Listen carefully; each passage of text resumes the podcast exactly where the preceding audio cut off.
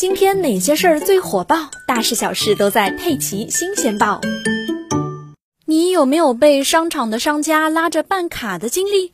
最近杭州一个小伙子发帖求助说，女朋友被商家拉去，糊里糊涂的办了一张按摩卡，结果让小伙子半月板受损了，这是怎么回事呢？小伙子说，那天女朋友去商场买东西时，路过边上的一家按摩店搞活动，被拉了进去。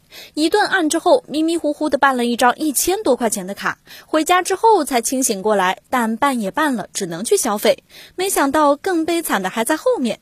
一个多星期前，小伙子也去按了一次，当时那个技师又是搓揉又是扭的，弄得很疼。小伙子赶紧告知力度太大，但最后依然是瘸着腿回去的。后来第二天就更疼了。但小伙也没有往其他方面想，心想着两三天应该好了。没想到过了一周还是疼，觉得情况不对，小伙子就回到按摩店，要求他们陪着去医院检查。结果按摩店说让小伙自己去检查，有问题一定承担。于是小伙子就挂了第二天的号，双腿做了磁共振，两边膝盖半月板全部都有问题。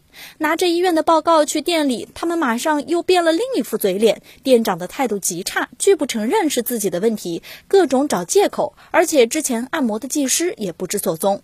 后来小伙子也联系过商场，还报了警，都没有用，店家都拒绝协调。后来小伙子决定通过其他司法途径，店家才赔偿了医药费。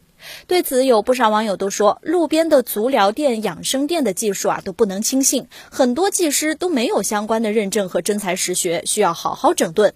专家也提醒大家，按摩虽然可以缓解疲劳，暂时的解除酸痛，但是由于其本身作为一种理疗的方式啊，也不可避免的会引起相应的不良结果。劳累疲惫可以适当的活动一下，做一下保健操。按摩时切记别太吃劲，当然一定要去有资质的机构治疗。